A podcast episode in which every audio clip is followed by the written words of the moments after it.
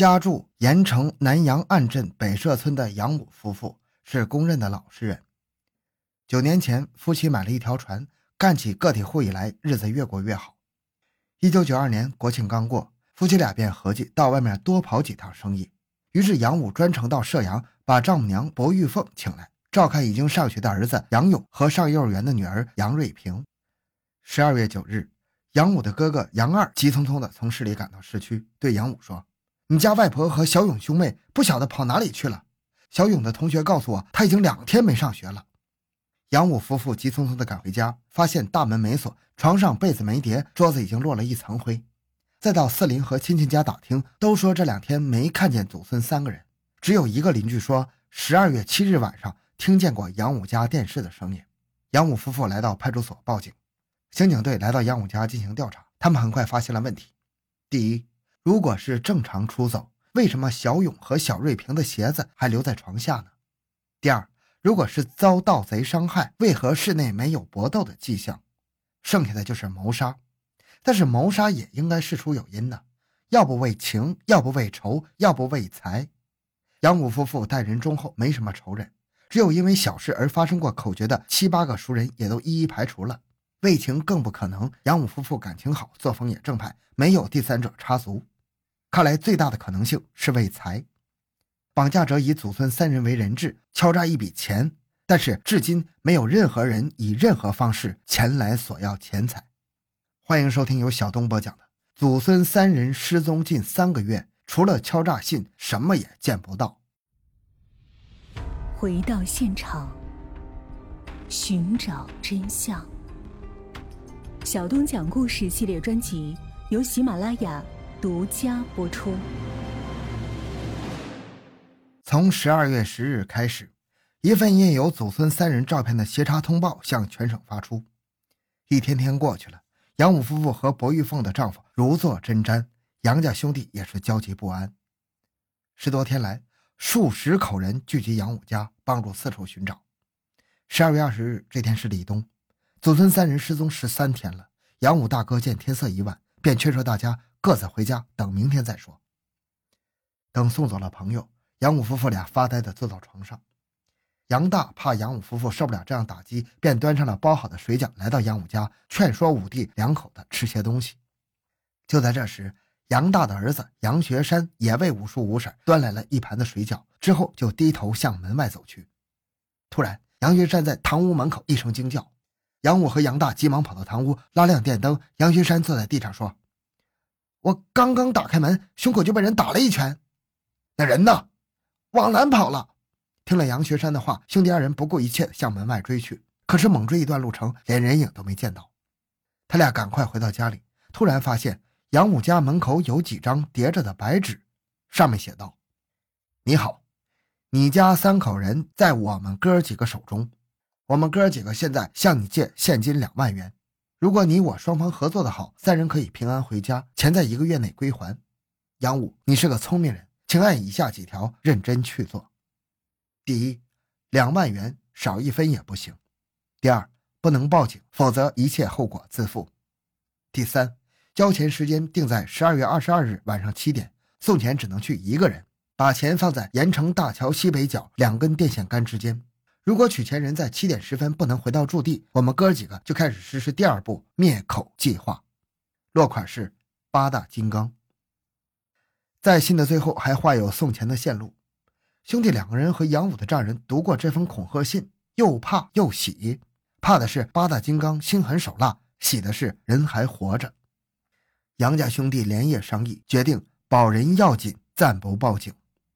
昨晚杨学山被打和杨武家接到信的事情，从邻居口中传到了警方耳朵里。他们感到这条线索至关重要，便真诚上门询问杨武。可是杨武一口否认。等他送走了干警，看到天色已晚，就连忙将准备好的两万元现金和几十斤米混在一起，装在布袋里的自行车驮着，按照八大金刚的要求送往盐城大桥。而杨大和杨二按照事先分工，准时来到各自的接应地点。杨武将钱放到桥头后，等了十五分钟，不见有人来取，便留下钱，匆匆的往回赶。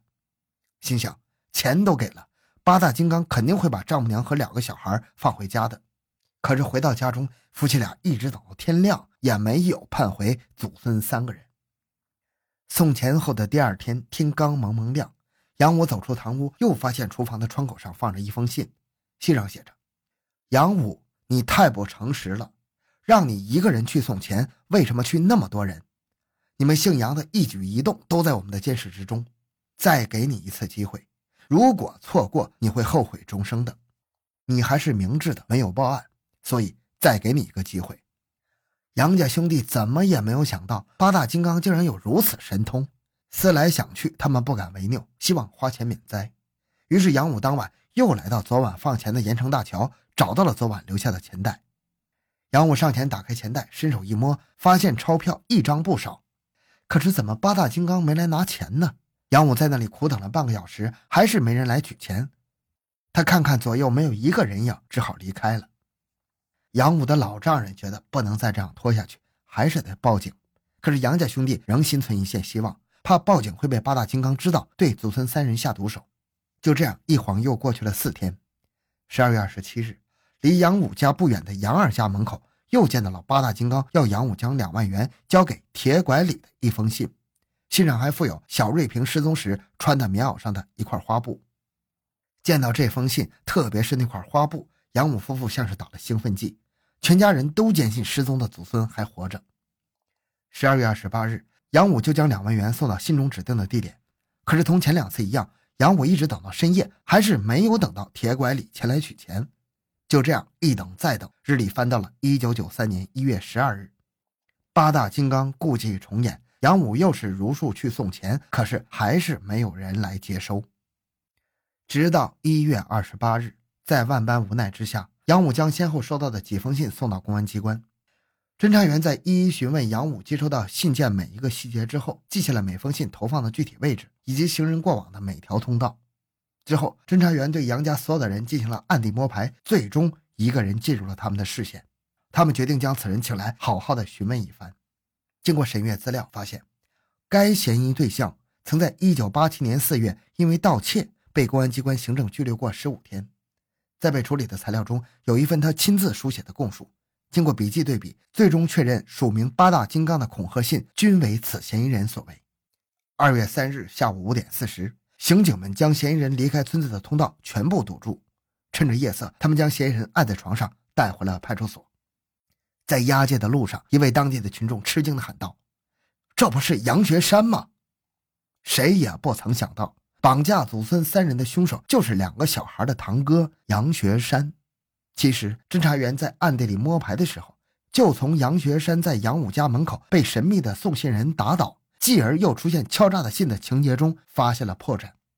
身高体壮的杨学山不可能被当胸打一拳就会跌倒，哪怕真的被击倒，也不该就地坐下，而是应该踉跄而退。即使跌倒，也应该爬起来和他的父亲和五叔一起去追赶。为啥他父亲和五叔在相隔几秒后追出去，却什么人也没发现呢？为什么那么凑巧，在他跌倒的地方发现恐吓信呢？面对干警们的审讯，杨学山不得不交代了令人发指的暴行。十二月七日，好逸恶劳、经常赌博的二十四岁的杨学山躺在床上，想着贫困的家庭、夫妻不和的现状，感到自己太缺钱花了。随着思绪的翻腾，罪恶的念头在他脑海中产生了。五叔五婶在外头搞运输，家中只有两个孩子，干脆把两个孩子绑架了，向五叔敲诈一笔钱，说干就干。杨学山翻身下床，直奔五叔家。小勇开门让他进来。杨学山迈进五叔家的门，发现床上还坐着小勇外婆薄玉凤，立刻一个更加邪恶的念头产生了：一不做二不休，干脆。杨学山进门愣了片刻，说。外婆，我两口子又吵架了，你到我家劝劝我老婆吧。善良的老人刚迈进他的屋内，一双罪恶的手从背后紧紧卡住他的脖子。老人刚刚喊出微弱的救命声，便不再挣扎了。杨学山唯恐老人没有死，又找了一根带子紧勒住老人的脖子。见薄玉凤没了气息，便转身来到杨武家。小勇，你外婆叫你有事儿，快跟我走。刚关上电视，正准备上床休息的小杨勇，穿着拖鞋跟着堂兄出门了。刚进入杨学山家门，便惨死在堂哥手中。随后，已经完全丧失理智、禽兽不如的杨学山，把睡梦中的小瑞平用棉袄裹着抱到自己家里，放在地上，把六岁的孩子活活的掐死了。眼见家里三具尸体，杨学山借了一把铁锹，在自家东边小院子中间挖了一个小土坑，从屋内拖出三具尸体，放入坑内掩埋。之后，他又窜入五叔家翻箱倒柜，谁知一分钱也没有，只找到了半本信笺。在杀死三人后的几天中，杨学山本想立即投寄恐吓信，早点弄到钱，可是公安人员查得太紧，五叔家又住了很多亲友，他未敢贸然行事。直到立冬那天，亲友全部回家，杨学山便自编自演了一出被人打倒在地的拙剧，趁机放下第一封敲诈信。之后，杨学山先后送出四封敲诈信。除了第一次见人多未敢取钱外，后三次都是租用一辆三轮车前去取钱，只是时间没有掌握好，才空手而归的。